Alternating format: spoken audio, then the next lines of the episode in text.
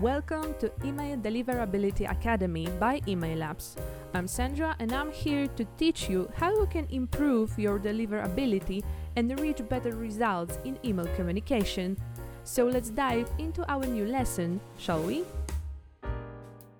Hi, welcome to the new episode of our Email Deliverability Academy by EmailLabs. I'm Sandra, and in our today's lesson I'll tell you a little more about the eternal battle between transactional and marketing emails and why in their clashes it's you who has the most influence on the outcome of the confrontation. In other words, why you should separate the sending of transactional and marketing emails. But let's start with a quick reminder of what I told you about last time, because this knowledge will also come in handy today.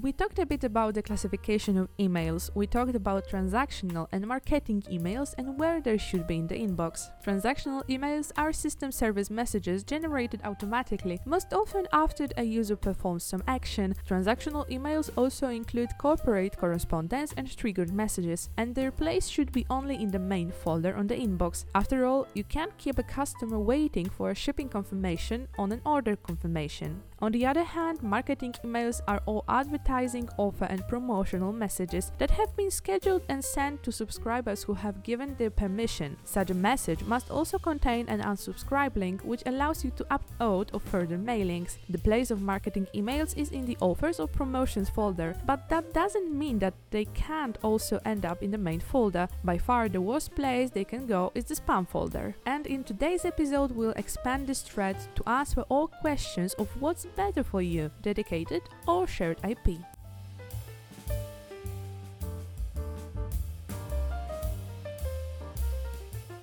But first, what is exactly an I P address? In a nutshell, an I P address is a unique number assigned to a server. It's extremely important for S M T P servers because email service providers assign a reputation to them, which in turn affects message deliverability. We can send our messages from a shared or dedicated I P addresses. In the realm of email deliverability, the choice between dedicated and shared I P addresses plays a crucial role in determining the success of your email campaigns. Both options have distinct advantages and drawbacks, and understanding their implications is essential for optimizing your email deliverability. A shared I P address is a type of server used by several senders at the same time.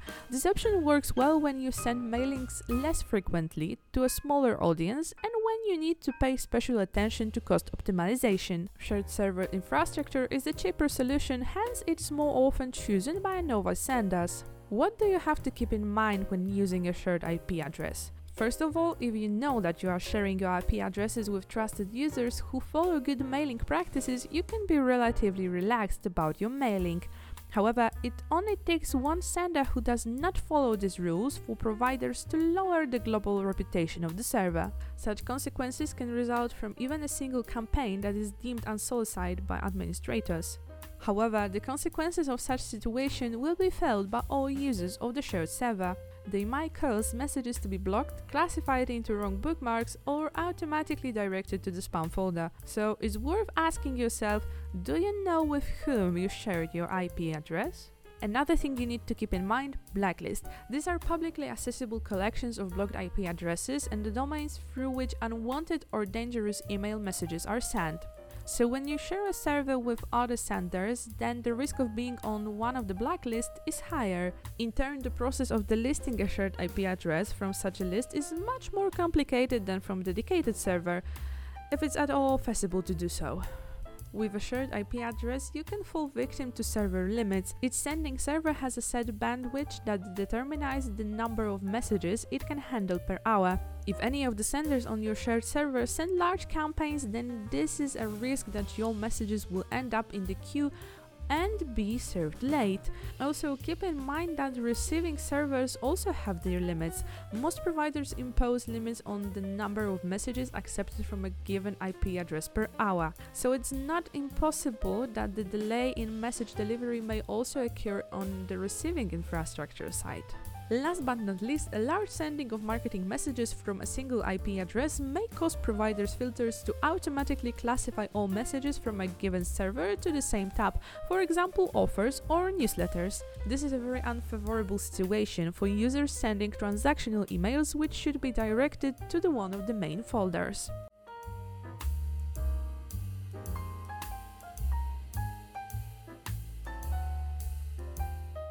On the other hand, there is a dedicated I P. The dedicated I P can have a real impact on reputation and deliverability. A dedicated I P address is a server that is designed to handle email traffic of only one sender. The higher the volume of emails sent, the more inclined senders are to use this solution.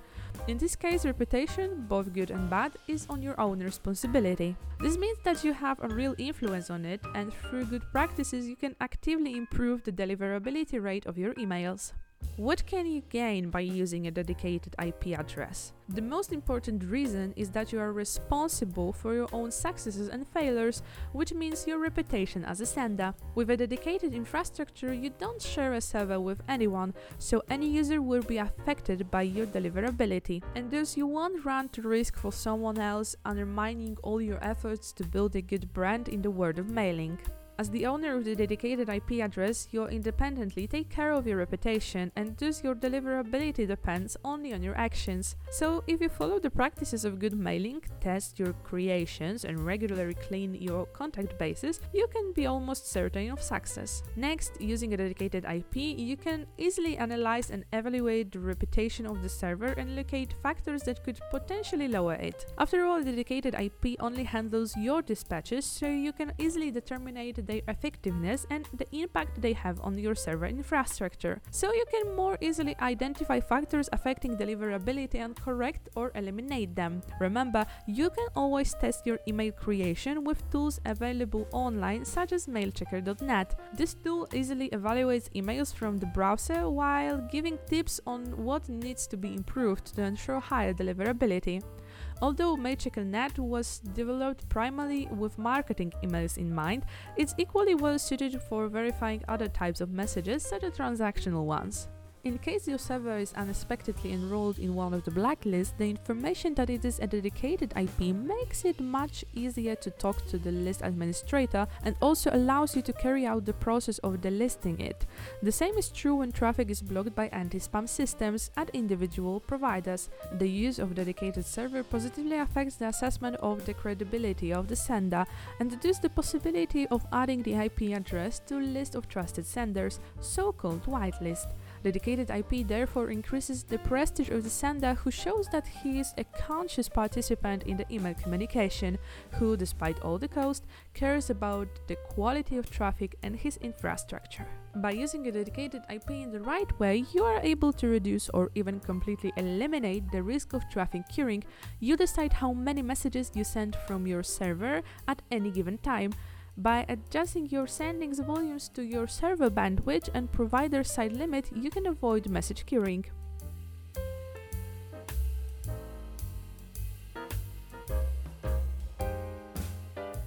So we have discussed the differences between shared and dedicated I P. As you can hear for yourself, it is worth investing in your own I P for sendings. What's more, it's also worth thinking about splitting your transactional and marketing traffic into two more separate I Ps. Separating transactional and marketing traffic is a benefit in itself. If all messages are sent from a single I P, then we can count on transactional emails being given priority. As a result, recipients will not receive this notification in a short period of time, which is generally how it should happen. Marketing emails, on the other hand, are primarily a high volume of mailings. If we send a lot of such mailings from a shared I P, the provider probably considered that our I P was dedicated to marketing activities and could direct all traffic to the offer box. The solution to optimize the situation and at the same time organize the mailings is precisely to separate the I Ps, dedicating one only to transactional mailings, which will increase the likelihood of them reaching the main inbox, and the other to marketing mailings, so that they are correctly classified to the offers folder, ignoring spam. In the case of dedicated I P, to begin with, you need to warm up the infrastructure, so you need to gradually scale up the number of messages you send. This is important, especially for marketing emails, which we tend to send more of. To begin with, segment your base and send campaigns gradually, each time increasing the volume of addresses. By doing so, you will tame providers with your mailings and you won't damage your reputation, which would certainly happen if you wanted to send mailings to many thousands of recipients right away.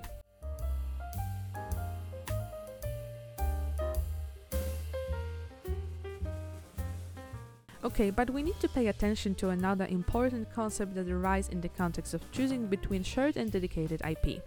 Well, several times when explaining to you the differences between the two types, I mentioned such a term as reputation, that the sender's reputation can go down with a shared I P, and with a dedicated one, only you will be affected by it. So what is this reputation? Envision this scenario. You're a sender with a mission, firing of emails left and right from your domain, blissfully unaware of the intricate dance that is sender reputation.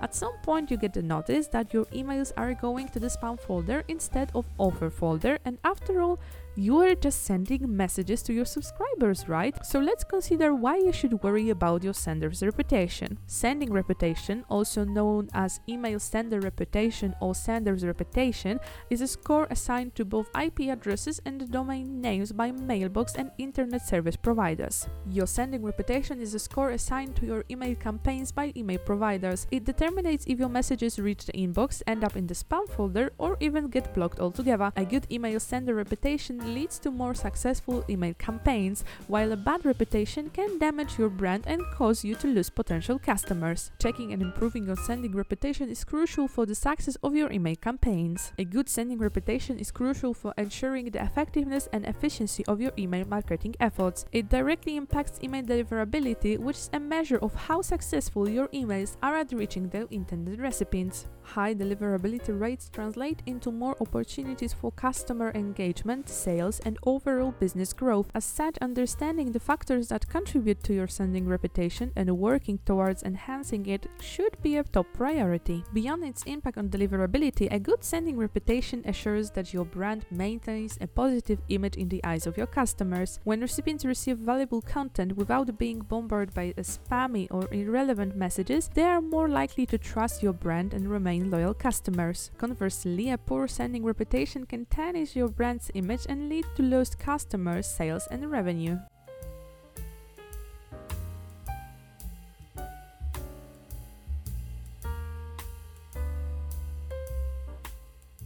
Okay, but what do you need to pay attention to if you want to take care of your reputation as a sender? Maintaining a good sender reputation is crucial for achieving good email deliverability and ensuring that your emails reach recipients' inboxes rather than being filched into spam folders. We will take a brief look at the indicators you need to keep in mind when it comes to sender reputation. One of the most significant risks is a high rate of spam complaints. If recipients mark your emails as a spam, it signals to the email service providers that your messages are unwanted, which can lead to a damaged sender reputation. Next one, low engagement rates, such as low open rates and click-through rates, can indicate to I S Ps that your emails are not valuable or interesting to recipients. A lack of engagement may result in your emails being filched as a spam. Sending emails to invalid or non-existent email addresses can lead to high bounce rates. I S Ps interpret frequent bounces as a sign of poor list quality and may view your sendings practices negatively. Abrupt changes in your email sending patterns, such as sudden increase in volume or a significant decrease in activity,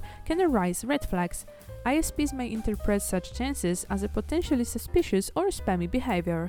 Crafting subject lines that are misleading or using descriptive content in your emails can lead to spam complaints. Recipients should be able to easily understand the purpose of your emails and find value in this content.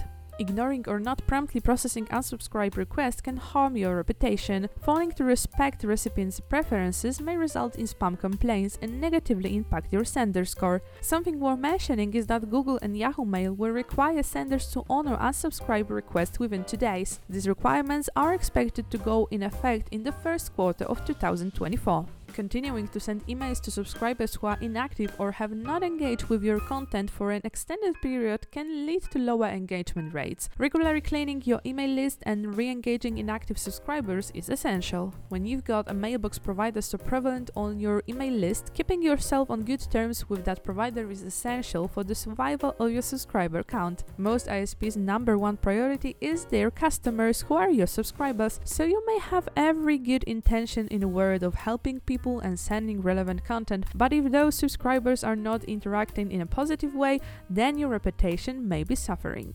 Properly implementing email authentication protocols such as D K I M and S P F is crucial. Failing to authenticate your emails properly may make it easier for malicious actors to impersonate your domain. Sending emails to purchased or rented lists is a risky practice. These recipients may not have explicitly opted in to receive communication from you, leading to high spam complaint rates and potential damage to your reputation. Last but not least is what I have mentioned before. If your I P address or domain is blacklisted due to spam spam or other abusive practices, your emails may be automatically filtered as a spam by email service providers, severely impacting your sender's reputation.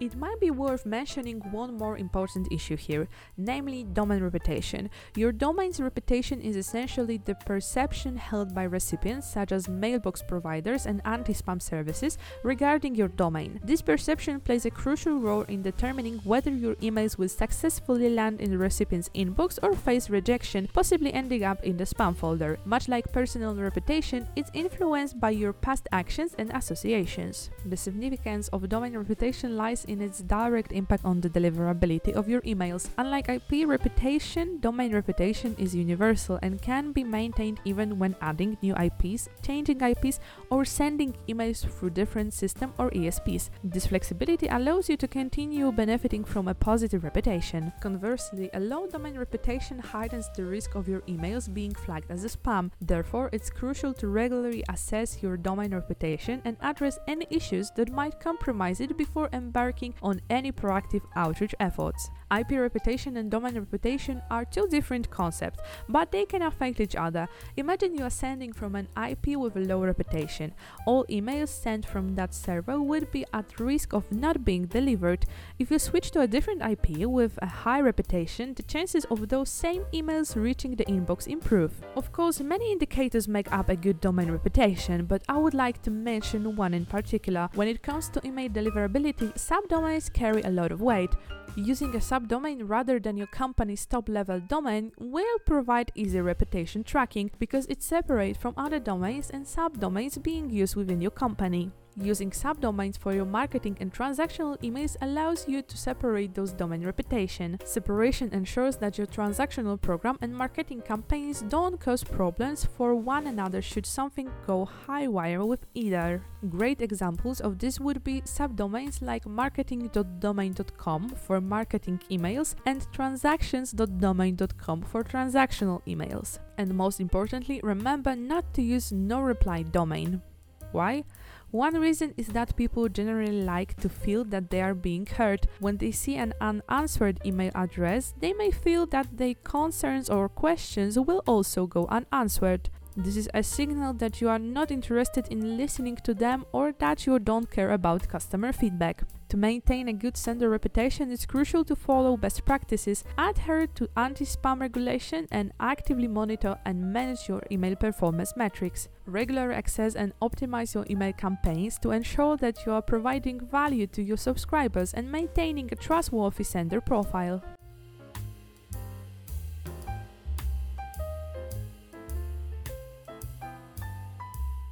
Once again, I have inundated you with a fair amount of knowledge, admit it. Of course, the topic of sender reputation is not yet completed by us. Today I've told you in general terms about what sender reputation is and what affects it negatively, but we definitely still need to tell ourselves how sender reputation can be built. The first step is actually what I talked you about at the beginning, thinking about a dedicated I P and separating traffic into transactional and marketing messages. I will tell you the rest in the next episodes. However, However, if this knowledge is still not enough for you, remember that you can take a look at our website email labs dot i o. Articles are waiting for you there, which will help you improve your email deliverability. I encourage you to keep an eye on our EmailLabs social media profiles and to get in touch if there is a topic you think we should cover in future episodes. That's for today, and let's hear from you in the next episode of Deliverability Academy by EmailLabs. Till the next one!